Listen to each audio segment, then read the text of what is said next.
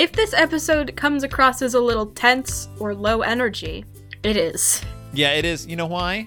Do you know why? Are you asking me? I Yes. mean, yeah, it's election day. It's election day in the States. It's election day in these United States, which is something I have been avoiding completely today. I haven't been on social media except Messenger, and uh, I'm not. I'm not doing anything. I'm just. You I've already done my voted, duty. right?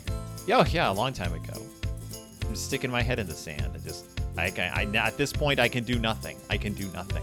So I gonna- literally can't because I have an assignment for sociology about the oh, election. the worst.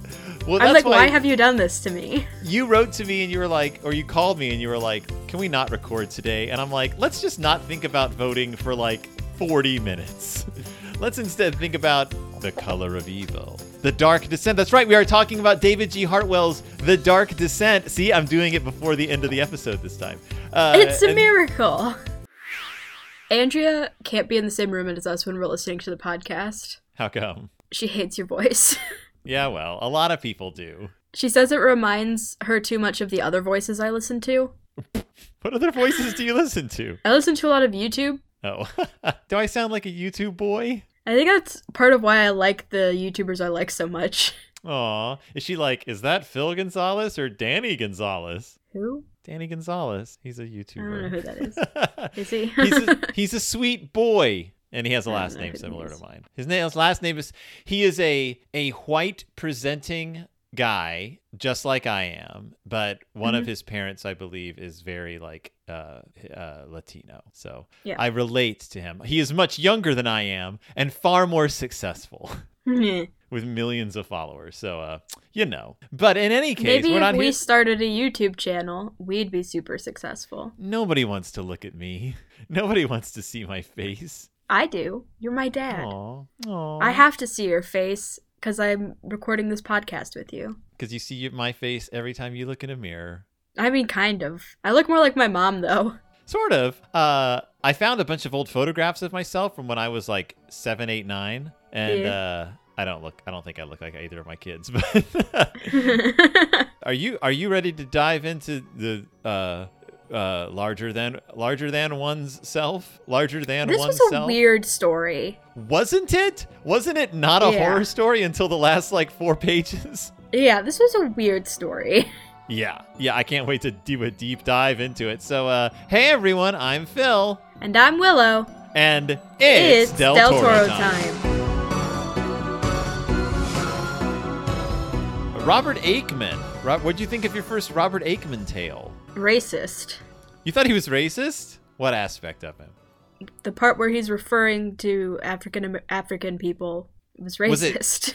Was it Robert Aickman though, or the character like position? Because all the people in the story are a bit loathsome. I don't know. It sounded like just I don't. What year did he write this? Uh, this originally appeared in uh, 1966. then I'm gonna assume it was him. It was just how he referred to them with the word. I don't know if he Yeah. intended for it to be racist. It starts with the lift, a Waygood Otis installation capacious enough for 12 at a hoist, was descending. Oh, that term was fairly common, uh, not in Yes, an I offensive know. way. Yes, Yeah. I am aware, but it was So- it's still considered racist today. Today it's considered racist, but he did not write it today. Okay, we're cleared up. 1966. That's what I was trying to say. 1966. That was the accepted term. So, whew, figured that. I was like, I don't remember him saying something horrific. Uh, yes. Okay. Uh, you're right. If this had been written today, it, that it, we, I would be like, "What are you talking about, my friend?"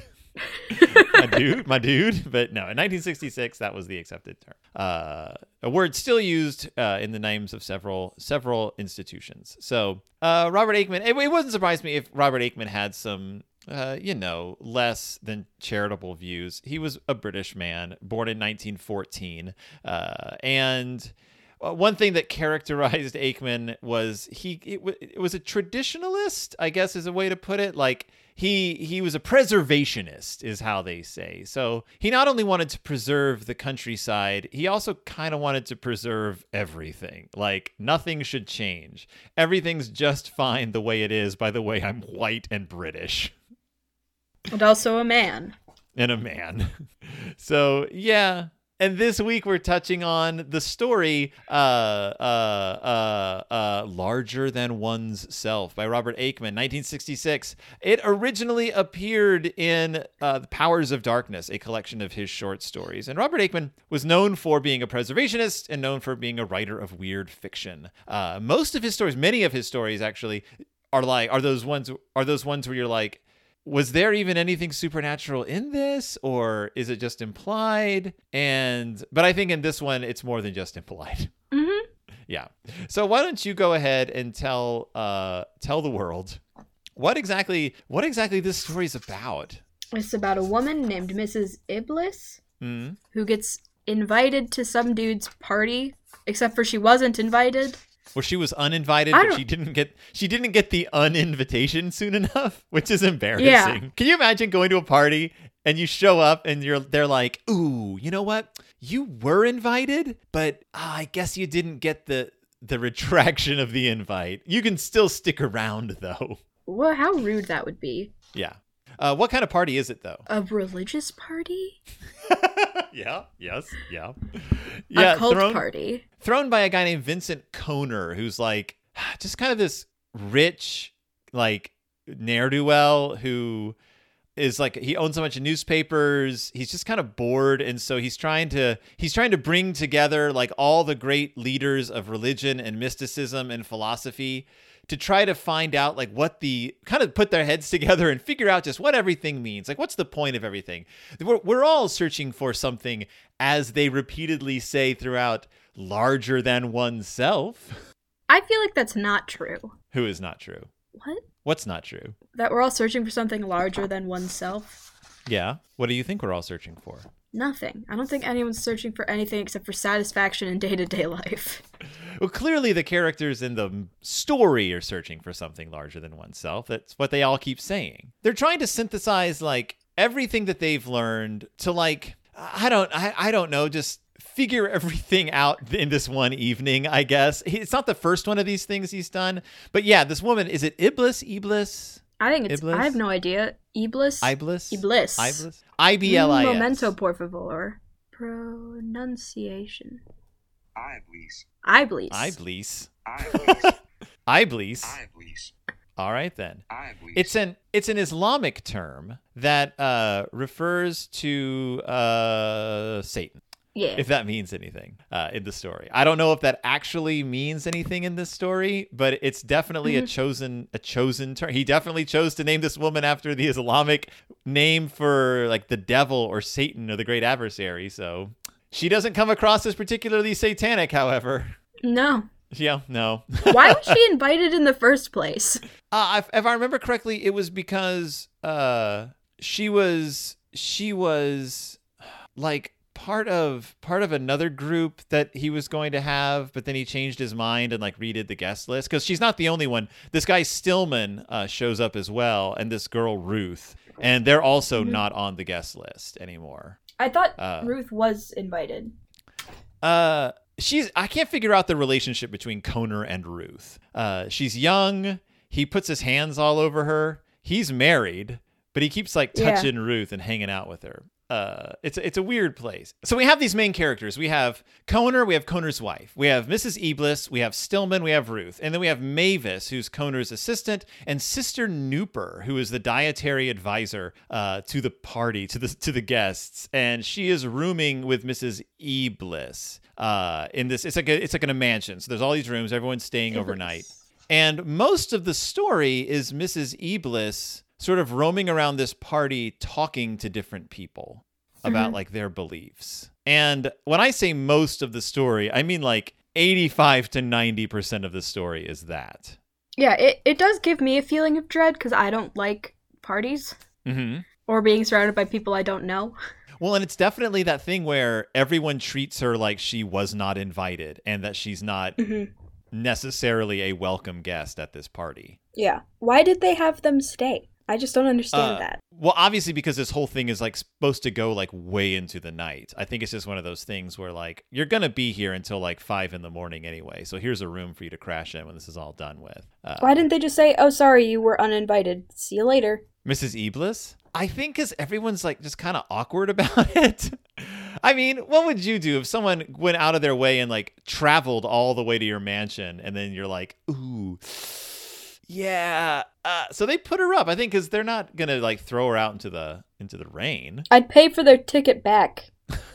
well, she ends up talking to this young woman named Ruth who like quizzes her on being an Anglican, which is we like which is weird. Um she meets a Swiss guy named Professor Borgia, who's really proud of being a descendant of the Borgias, uh, who's uh, who talks a lot about um, like like uh, respecting language, respecting words, and Ruth is talking all about sin and the difference between like uh, sin and wickedness. And then there's this guy who's like, uh, who talks a lot about like spirit, the, the new spiritual revival and man's quest for something larger, and that you have to give your soul in order to get anything out of life. Like it's, and, and then everyone keeps talking about how important the Salvation Army is uh, to all this. And Mrs. Nooper uh, spends the whole time surrounded by a bunch of young men who eventually she leads off into the woods, and it's really just like, what are they getting up to out there? Uh, there's like New Agers. There's uh, there's one guy O'Rourke talks about how the devil is actually really tiny, and Like that episode of Buffy. which episode of Buffy? There's an episode of Buffy. It's a Halloween episode where they're where they go to a a party. I think it's a frat house. Uh-huh. Um, and they decorated with all these symbols, and the demon turns everything in the house real. oh right, um, right, right. And then the demon finally gets summoned. It's like this big, and Buffy Yeah, just yeah, steps yeah. on it at the end. yeah, there's a there's a lot of this like bandying about of ideas. There's just a lot of like talk. And. Mrs. Eblis has to go to her room at one point, but then she gets bored and so she comes back down and by the time she comes back down it's really late. She doesn't get Mo- bored. she wakes up. Yeah, and most of the food is now gone. hmm So uh so she gets some cake from the from the caterers. And, And she- some lobster salad. That's right. They're like, she goes to the caterers and she's like, "Is there any food left?" They're like, "Ugh, yeah, there's lobster salad," and they're really put off that like one of the guests wants something. Um, right, and then they bring out the cake, but the cake gets taken away, unfortunately, which is sad. I was really sad when the cake got taken away. Uh, She got ends two slices though. she did get two slices. Oh, and she also drinks uh, Mr. Koner's homemade alcoholic cider, which gets her a little lightheaded. Mhm. Um, then he like Koner comes in. He like comes on to her in a weird way. Uh, he starts Mm-hmm. talking about like the subconscious mind, uh, that we're all trying to find ourselves, trying to find something larger than ourselves. Uh, and and that's when that's when Mrs. Nooper goes off with all the guys, uh, the twelve men who are who are following her, and she walks off. Um, Everyone gets really offended when uh, I Iblis asks about that. Iblis. oh yeah, like where'd they go off to? And they're like, uh, hmm, uh. I'm like, is it sexy times? Is it like religious times? Who knows? Uh, Mrs. Nooper seems fine with it. Who Mhm. knows? We don't know anything about her business. Uh, I do want to point out that even though all the talk is very like religious and heady, it's very well written. Mhm. It's it's it never lost my interest. But at one point, I was like, is this a? ho- It's like, is the horror supposed to be that like we're just supposed to be uncomfortable that she's at this boring party? no, like I was like, why there's gonna this- be a giant light that comes from the sky and kills everybody. Yeah, so okay, so she goes back to bed, and when she wakes up, Mavis, who is Mr. Coner's assistant, comes Mhm. bursting in, and she's like, "There's a problem," and uh, and Mrs. Eblis is like, "What's going on?" And Mavis is like, "The light in the sky." And what's the light in the sky really? No idea. No idea. So she she's like, "What? It's just the moon." And she's like, "No." Uh, Mavis is like, "I do." This is my favorite. She's like, "I do the composting, so I know where the moon is because I do it by a lunar cycle." And I'm like, "All right, brag." Who does their compost by a lunar cycle? hashtag compost brag? Uh, yeah, I know, but it's like she's like, I know where the moon's supposed to be. That's not that ain't the moon. And she's like, Well, what is it then? Is it like a bonfire? What is it? And she's like, No, look out into the. And so she, they go downstairs, and all the guests are in the pajamas, and they're all gathered in, In the foyer. pajamas. The door is open, and this bright light is shining through. And like one by one, they all want to take a look, but they're all freaked out by it. Mr. Stillman shows up, and uh, he's like, I like Stillman. yeah, he's the only A. He's Jewish, and he's Mhm. not like weird the we of the weird New Age synagogue that they were trying to get. Like there was this rabbi they were trying to get to the party, and they couldn't get him, and they're like, ugh, ugh. No, they got him. They got him. He just had an argument with Stillman. oh, is that what left. it was? That's right. That's Yeah. right. He left. Yeah, Stillman is totally pragmatic. He's a businessman. Uh, he's he's like the level-headed one, and he he's like, let they're all going to go outside. Let's go up to the roof and we can get a good look at whatever is up in the sky. And what is Mhm. it up in the sky? Something. uh it's just this it's they all, all it really says is it's a vast shining figure uh uh it says uh, it's a shape that reminds Iblis of the feet of the gods on the mountain and it fills the sky like the shape just fills the entire sky and all the members all the invited guests go out and outside and they're huddling in the face of this giant light uh, and then Mrs. Iblis passes out and when she, she, looks at it first, though. Oh yeah, what does it say? Um, it says, Mr. Stillman had placed his forearms on the railing round the roof. Mavis had sunk her head between her knees. It was only Mrs. Iblis who looked upwards, and what she saw nearly finished her. Yeah, what she saw nearly finished her. I love that. It's so like vague and she faints and when she comes to what has happened to all of the guests. They're gone. It says no, it says they have merged to be never never to be seen again. They have hmm merged, which is somehow worse than disappearing or being killed. Like I don't know what Stillman saw happen, but Mhm. I imagine them all just kind of melting together and then being like sucked up into the up, up into the figure like through a straw, just like Ugh, why? yeah. I don't know because they all merge into like a goo and then I they all get just- sucked up. I imagine them like disintegrating and merged was just a spiritual term. Oh, I see. Turning into like light or something. hmm or dust, uh, whatever Mhm. it was. It wasn't good, and uh, and the only people left are are Stillman, uh, Mavis, uh, Koner, and then Mrs. Nooper comes in with her with her followers, and they look great. They're just all disheveled and covered in mud. Uh, I like to think that they're werewolves. Well, maybe. Uh, it does say that. It does say that when they return, that uh, when we find it, I like. I like this part. Let's see, they have merged.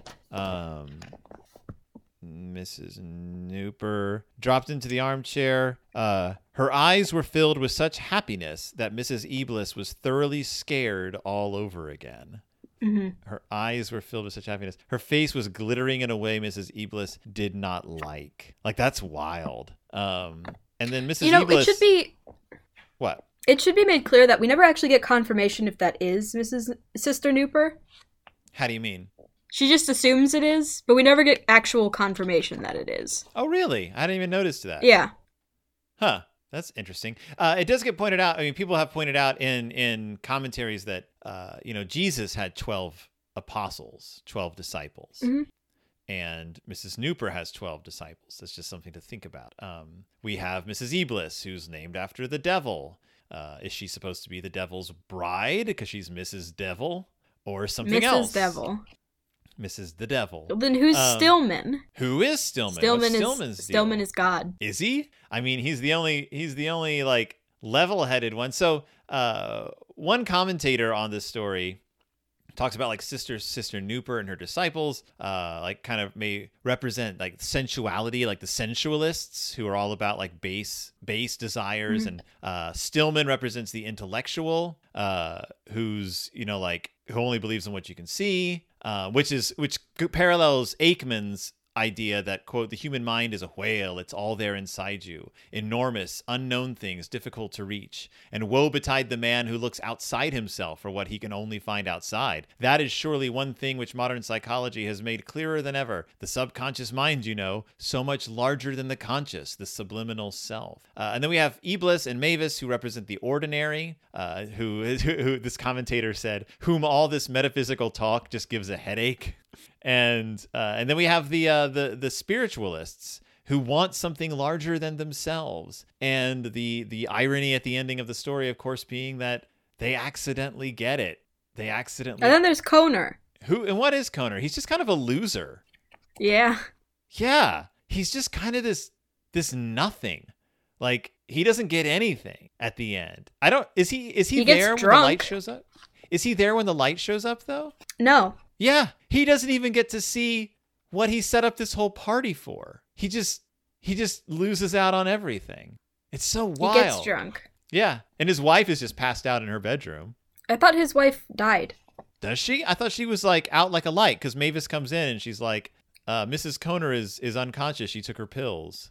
Oh yeah, must have been. I must have misread Yeah. that then. So they invited all these people. These people got together and they were like, "We want something larger than ourselves." And then in the middle of the night, something way larger than themselves shows up and dissolves them and absorbs them, and then they're gone. And I don't know if the story is basically like Aickman saying like the ultimate horror is to actually know what's going on, but it's definitely a very cosmic horror. Mhm. Like like a weird cosmic horror in a way that like I don't think even H.P. Lovecraft ever achieved. I wouldn't necessarily. I think it was scarier before anything else happened, just because of my personal feelings. Uh-huh. also, just like the idea of dissolving and being absorbed as light isn't that scary to me. Aw, well, good, because I have really good news for you then. oh no! Uh, you couldn't see it, but uh, Willow just mimed shooting me with a with a shotgun through the uh, through the screen. I think that's a federal offense. I was mostly doing that as like a laser gun, but I couldn't get the other noises correct. No, you cocked the gun. You went. yeah, I know. yeah, I know, That's but I couldn't figure out how to do a laser gun. so I just did the thing that I could do. or or. Well, if you want to press charges, you have video evidence. I do have video evidence. Uh, and that's the story. Just this weird, this weird ending to uh to this to this tale. Larger than I mean, that's that's what happens. It's a is it Hmm? is it is it horror? Is this really a horror story? It's weird. It's horror to me. I, if I ever showed up to a place and someone was like, "Oh, we actually uninvited you, but um, you can stay the night anyways," I would kill myself. uh, it, was, it says- it says in uh in Hartwell's intro, he talks about Aickman uh, being master of the ghost story, a theoretician, an editor, and a writer uh, who never attained recognition uh, really in the world on the worldwide stage, but uh. Uh, Larger Than Oneself is an ironic reinterpretation of the moral tale for our era. How Mrs. is this at all a moral tale? Well, it says that Mrs. Eblis spends the weekend at a convention of people interested in the supernatural, the metaphysical, and the occult, and finds it uniquely disturbing. Um, an interesting example of the blend of all three ma- is this is an interesting example of the blend of all three major streams of horror fiction. The three streams of horror fiction, which are the moral allegorical, the psychological metaphor, and the fantastic. So I guess like as a moral allegory, yeah, because you're it's it, you're you're seeing this representation of these different points of view uh, coming together to try to figure out you know like what the meaning of life is. A psychological metaphor, uh, people longing for something greater than themselves, who then are confronted by that very thing. And then the fantastic, which is the light showing up in the sky. So yeah, you've got like these like these these three major threads running through this story and yeah and it actually just discussed the nature of evil the nature of sin the nature of wickedness so uh so what was the question i never answered How is it a moral tale? But you answered it, so it's okay. i did answer it i did answer it uh would Did it surprise answer. you would it surprise you to know that when this when he first published his story the book cost cost uh eight 18 18 slash dash because i don't know what how that means. I don't know how British money worked back in the 1960s. So it says price 18 slash dash.